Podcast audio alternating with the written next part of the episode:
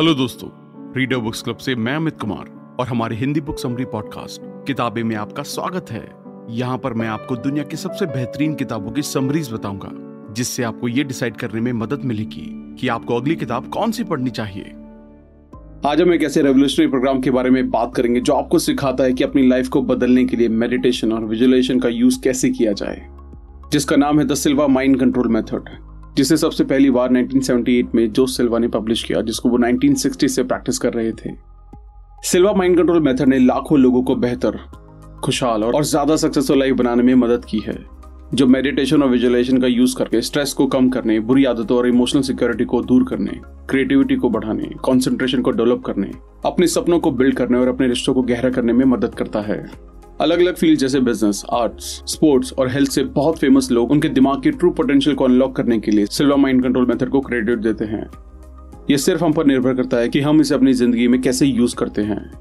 हम सभी लोग बहुत ही लकी और ब्लेस्ड हैं कि हम सिल्वर माइंड कंट्रोल मेथड को इंटरनेट पर सिर्फ़ एक क्लिक पर एक्सेस कर सकते हैं। क्या आप जानते हैं कि इस बुक को पढ़ने के बाद हमें क्या पता चला? क्योंकि हमने जो पहले आपको बताया है, वो सभी किसी ना किसी तरीके से सिल्वर माइंड कंट्रोल मेथड है। ये मेथड आपके दिमाग को यूनिवर्सल माइंड जिसे हम गॉड कॉन्शियस भी कहते हैं, उसमें ट्रेन करने के लिए हेल्प करता है। साथ साथ ये आपके कॉन्शियस माइंड को सब कॉन्शियस माइंड में ले जाता है, जिसे हम जानते हैं कि इसमें बहुत पावर होती है, जो हमें हमारे मन के लिमिटलेस पोटेंशियल को इस्तेमाल करने में हेल्प करता है। Different levels of brain waves alpha level जो कॉन्सेप्ट हम अभी डिस्कस करेंगे, वो माइंड कंट्रोल के लिए बहुत ही ज़रूरी कॉन्सेप्ट है। एक बार जब आप इससे फेमिलियर हो जाते हैं और इसका यूज़ करना सीख जाते हैं तो आप अपने दिमाग का एक स्पेशल तरीके से ज़्यादा यूज़ कर रहे होंगे। ज़्यादातर हमारे दिमाग में चार तरह की ब्रेन वेव्स होती हैं।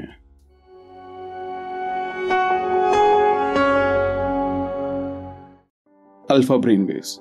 Alpha brain waves तब प्रोड्यूस होती हैं जब आप रिलैक्स होते हैं, दिन में सपने देखते हैं, दिमाग में फ़ोटोज़ और विजुअल्स देखते हैं और खुद को चेक करते हैं। Beta brain waves. ये वेव्स ऐसी वेव्स होती हैं जो तब प्रोड्यूस होती हैं जब आप अलर्ट होते हैं, जब आप कोई काम कर रहे होते हैं, कुछ सोच रहे होते हैं या फिर बिज़ी होते हैं। Theta brain waves. ये वेव तब प्रोड्यूस होती हैं जब आप नींद के आने से पहले और नींद आने के बीच होते हैं, और जब आप deep meditation creative thinking altered states और रेगुलरली बहुत सारे आइडियाज़ सोचते हैं तभी थीटा ब्रेन वेव्स प्रोड्यूस होती हैं। डेल्टा ब्रेन वेव्स ये ब्रेन वेव्स तब प्रोड्यूस होती हैं जब आप गहरी नींद में होते हैं। आप अभी बीटा लेवल पर हैं, जो हमारे दिमाग की होने वाली एक्टिविटीज़ के लिए नॉर्मल फंक्शनिंग है। माइंड कंट्रोल टर्मिनोलॉजी में इसे आउटर कॉन्शियसनेस कहते हैं, क्योंकि ये हमारी सोचने की एबिलिटी को यूज़ करके, हमारी पाँच बेसिक सेंसेस के साथ बाहर की दुनिया में फोकस करता है।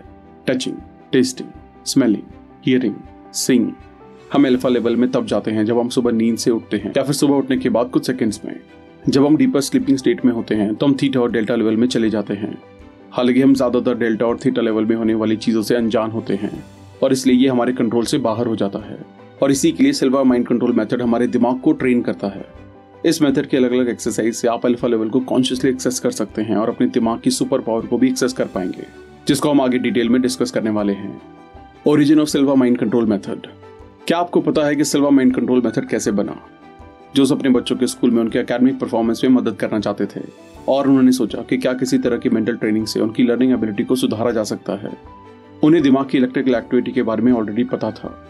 और उनके इलेक्ट्रॉनिक बैकग्राउंड की वजह से उन्हें ये पता था कि अच्छा सर्किट वही होता है जिसमें सबसे कम रेसिस्टेंस होता है।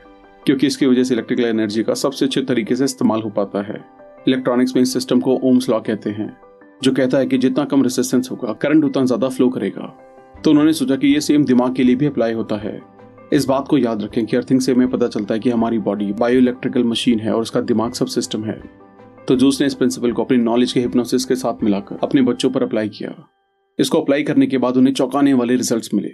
उन्हें पता चला कि दिमाग ज़्यादा एनर्जेटिक तब होता है जब वो कम एक्टिव होता है और कम फ्रीक्वेंसीज पर दिमाग ज़्यादा इन्फॉर्मेशन को रिसीव और स्टोर करता है। इसके अलावा, इसने सिर्फ़ उनके बच्चों की लर्निंग एबिलिटी ही नहीं बढ़ाई, बल्कि ईएसपी e यानी कि एक्स्ट्रॉर्डनरी परसेप्शन डेवलप करने में भी हेल्प की।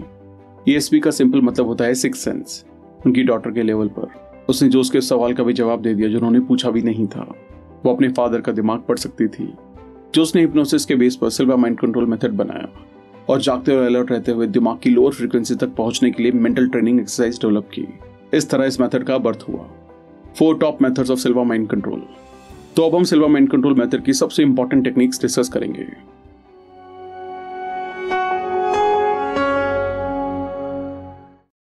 मेडिटेट ऐसा कौन सा टूल है जो दिमाग की फ्रीक्वेंसीज और एनर्जी के साथ काम करता है, जिससे आपका दिमाग ज़्यादा एनर्जेटिक और ज़्यादा इंफॉर्मेशन स्टोर और रिसीव कर पाता है?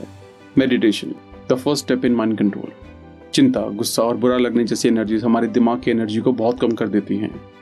एक बार फिर रेसिस्टेंस जितना ज़्यादा होगा इलेक्ट्रिकल एक्टिविटीज़ उतनी कम होती हैं। तो मेडिटेशन आपके दिमाग के इन थॉट्स को कम कर देता है, जिससे आपका दिमाग कम एक्टिव होता है, जिसकी वजह से आपका दिमाग अल्फ़ा लेवल तक पहुँच पाता है। जो उसका कहना है कि अगर आप खुद को चिंता, गुस्सा और बुरा लगने से अलग कर लेते हैं तो इस फ्री एनर्जी को आपकी बॉडी सेल्फ हीलिंग मैकेनिज्म के लिए यूज़ कर लेती है। तो अब हम सिल्वर माइंड कंट्रोल मेथड के व्यू से मेडिटेट करने के तीन तरीके डिस्कस करेंगे।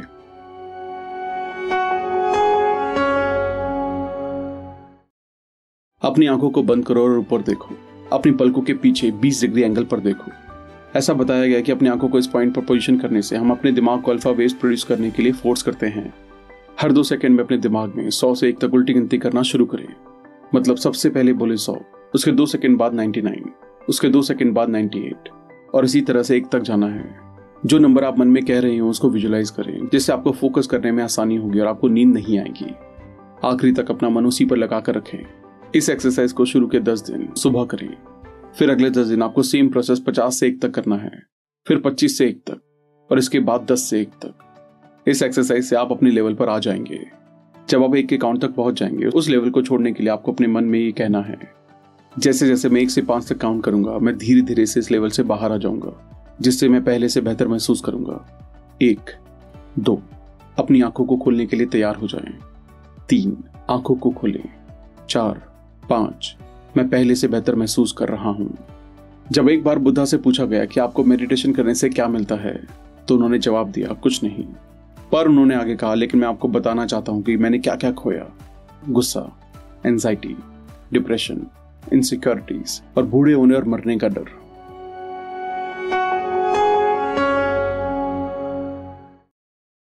मिरर ऑफ़ द माइंड जब भी हम किसी परेशानी पर काम करते हैं तो हमें सबसे पहले उन पलों को याद करना चाहिए, जहाँ हमें सक्सेस मिली।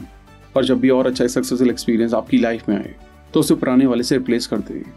इससे आप और अच्छे होते जाएँगे।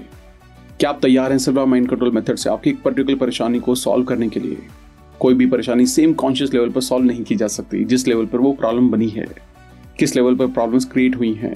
बेटा किस लेवल पर उस परेशानी को सॉल्व करना है? बीटा नहीं। तो इसके लिए हम कुछ लॉस डिस्कस करेंगे. डिज़ायर हमें यह मानना होगा कि हमें कुछ चाहिए और यह भी मानना होगा कि जो हम चाहते हैं वो होने के लिए वो इवेंट होगा. जैसे अगर हमारे पास कम पैसा है तो हम ज़्यादा पैसे की इच्छा करेंगे. बिलीव हमें मानना होगा कि वो इवेंट होगा ही. अगर आप इस पर भरोसा नहीं करेंगे कि ये होगा तो आपका दिमाग उसके अपोजिट काम करेगा. रेसिस्टेंस एक्सपेक्ट हमें ये आशा करनी होगी कि वो इवेंट होगा. पर हमें बिना किसी अटैचमेंट की आशा करनी है. मतलब किसी एक आउटकम से अटैच नहीं होना है.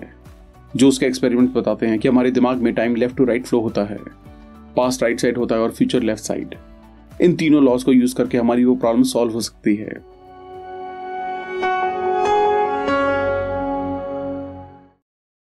थ्री फिंगर्स टेक्निक एक बार जब आप पिछले मेथड में दी गई एक्सरसाइज कर लेते हैं, तब आप नई तरीके सीखने के लिए तैयार हैं, ताकि आपको याद रखने में आसानी हो।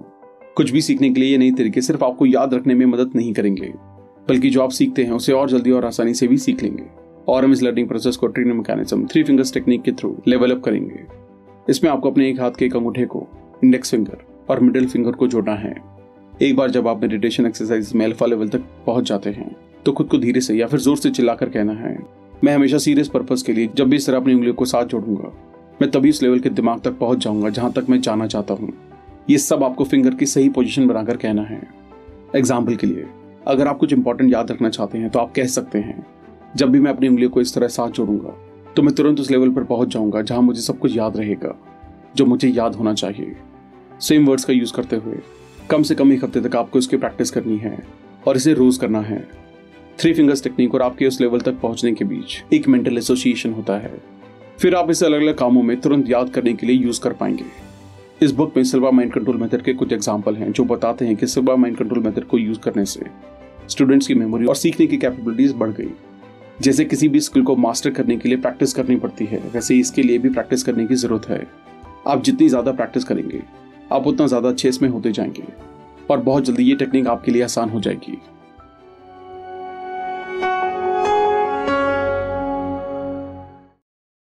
द पावर ऑफ़ टू हमारी बॉडी की नेचुरल स्टेट अच्छी हेल्थ है और बॉडी के सभी प्रोसेस हेल्थ के साइड होते हैं। टाइम के साथ हमारे वर्ड्स खुद को बचाने और दूसरों को भला बुरा कहने के लिए ज़्यादा यूज़ होने लगते हैं। दो चीज़ें हमारे वर्ड में ज़्यादा ताकत जोड़ देती हैं, जिन्हें हम यूज़ करते हैं। हमारे दिमाग का लेवल और हमारी emotional involvement silver mind control method words की पावर को जानता है और जो भी हम बोलते हैं, उसका हमारी लाइफ में बहुत ज़्यादा इंपॉर्टेंस होता है, क्योंकि वर्ड्स के थ्रू हम एक दूसरे से बात करते हैं, जो वॉर्न करते हैं और बताते हैं कि अल्फ़ा और थीटा लेवल में वर्ड्स और भी ज़्यादा पावरफुल होते हैं। तो हमें हमारे वर्ड्स में दो चीज़ें ऐड करनी है, दिमाग का लेवल और इमोशंस अगर आप याद कर सकते हैं तो वो कौन से कारण हैं जो दिल के कोऑर्डिनेशन के लिए क्वेश्चन बनाते हैं? जो आपके होने की जगह होती है, यानी कि स्टेट ऑफ़ बीइंग या इस पॉइंट में आपका लेवल जो उसने खुद के सजेशन से दो प्रिंसिपल्स ऐड किए। हम एक बार में एक ही चीज़ सोच सकते हैं। जब हम थॉट्स पर फोकस करते हैं तो हमारे वो थॉट्स असल ज़िंदगी में भी होते हैं, क्योंकि हमारी बॉडी उसे एक्शन में बदल देती है। एक ऐसा सेंटेंस जो हमें हर रोज अपनी मेडिटेशन प्रोसेस के बाद बोलना चाहिए। हर रोज, हर तरीके से मैं बेहतर बेहतर और बेहतर बनता जा रहा हूँ। इसके अलावा हम ये भी बोल सकते हैं नेगेटिव थॉट्स और नेगेटिव सजेशन का मेरे दिमाग के किसी भी लेवल पर कोई भी असर नहीं होगा। सिल्वर माइंड कंट्रोल मेथड को प्रैक्टिस करने वाले स्टूडेंट ने ये पाया कि ये दो स्टेटमेंट किसी को भी, कभी भी ऑसम स्टेट में लाने के लिए बहुत पावरफुल हैं।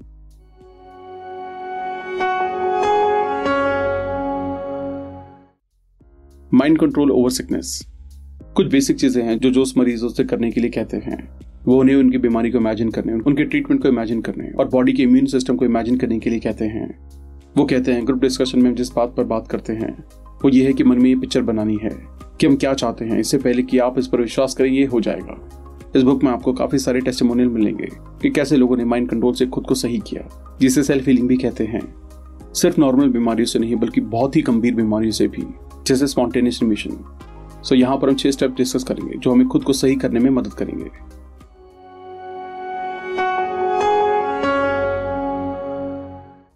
स्टेप वन शुरुआत में बीटा लेवल पर आप अपने आप को प्यार करने वाला और माफ़ करने वाला इंसान बनाएँ और प्यार को अपने आप में एक अंत माने। स्टेप टू अब हमें अपने लेवल पर जाना है। बीटा लेवल के अलावा बीमार विचार यानी कि सिक थॉट्स किसी और लेवल पर नहीं होते हैं। इसलिए अल्फ़ा लेवल में जाने से आपकी बॉडी का सेल्फ हीलिंग मैकेनिज्म चालू हो जाता है। स्टेप थ्री खुद से मन में ही स्टेप वन के बारे में बात करें और सिर्फ़ पॉजिटिव लविंग और हीलिंग वर्ड ही सोचे और उन पर ध्यान दें। स्टेप फोर मन में हमें उस बीमारी को एक्सपीरियंस करना है, जिसकी वजह से आप परेशान हो रहे हैं। अपनी सोचने की पावर का यूज़ करें और इस बीमारी को देखने और महसूस करने की कोशिश करें। ये छोटा होना चाहिए, क्योंकि इसका पर्पज सिंपली ये है कि हमें वहाँ पर ध्यान देना है, जहाँ पर हीलिंग एनर्जीज की ज़रूरत है। स्टेप फाइव इस स्टेप में जल्दी जल्दी हमारी बीमारी की इमेज जो हमने मन में बनाई है, उसे मिटाना है और खुद को ऐसा एक्सपीरियंस करना है कि हम पूरी तरह से ठीक हो गए हैं। पूरी तरह से सही होने की फ्रीडम और खुशी को महसूस करें। इस इमेज को थामे रहें, इस पर टिके रहें, इसे एंजॉय करें। और आपको पता चलेगा कि आप इसके लायक हैं। स्टेप सिक्स अपने दिमाग की साफ़ सफ़ाई को एक बार फिर से शुरू करें, यानी कि मेंटल हाउस क्लीनिंग करें, और इसे ये बोलकर खत्म करें। हर रोज मैं किसी न किसी तरह से, मैं बेहतर बेहतर और बेहतर बनता जा रहा हूँ। इन स्टेप्स में बताई गई एक्सरसाइज को तब तक करें, जब तक आप खुद को उतना हेल्दी महसूस नहीं करते जितना आप चाहते हैं। अगर आप इसे अपने मन में देख सकते हैं तो आप इसे असल ज़िंदगी में भी अपनी बॉडी में देखेंगे।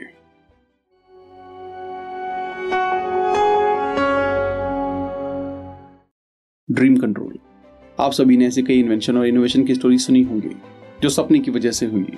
सो आप सिल्वा माइंड कंट्रोल मेथड के साथ कैसे अपने सपनों को कंट्रोल कर सकते हैं? डोंट वरी अब हम यही डिस्कस करेंगे।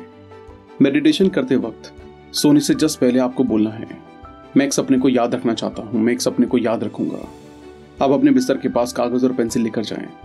जब आप जागते हैं, चाहे रात के दौरान या सुबह में, जो आपको सपनों के बारे में याद है, उसे वहाँ लिख दें। इसे हर रात प्रैक्टिस करते रहें और आपकी याददाश्त बेहतर हो जाएगी। अगर आप किसी भी स्पेसिफिक प्रॉब्लम के सोल्यूशन की तलाश कर रहे हैं तो हमारा सजेशन ये हुआ कि आप ये बोलें। मैं एक सपना देखना चाहता हूँ, जिसमें मेरे मन में हर परेशानी को सॉल्व करने की जानकारी होगी। मेरे पास ऐसा सपना होगा, मुझे इसे याद रखना है और इसे समझना है। आपको जो आंसर मिलेगा उस पर भरोसा करें यह आपकी आत्मा है जो आपसे बात कर रही है। तो दोस्तों, जिन भी लोगों ने सिल्वा माइंड कंट्रोल मेथड को सही से यूज़ किया है, उन सभी की सेल्फ स्टीम बहुत बढ़ गई। इन सभी में बहुत से students businessman working professionals drug addicts alcoholics mentally ill patients prisoners और गरीब लोग भी थे। सभी स्टूडेंट्स में सारे फ़ायदे एक जैसे थे। सभी प्रॉब्लम सॉल्व करने में पहले से बहुत ज़्यादा कॉन्फिडेंट थे। एक ड्रग एडिक्ट जिसने सिल्वा माइंड कंट्रोल मेथड को महीने में सिर्फ़ तीन दिन प्रैक्टिस किया और वो एक महीने में ड्रग फ्री हो गया। बिज़नेस वर्ल्ड में जिन कंपनीज़ ने भी उनके एम्प्लॉयज़ को सिल्वा मेथड अटेंड कराए, उनके एम्प्लॉयज़ के ओवरऑल पॉजिटिव एटीट्यूड और अच्छे रिलेशन भी डेवलप हुए। ग्रेजुएट्स ज़्यादा इनोवेटिव बन गए। ये लिस्ट बहुत लंबी है।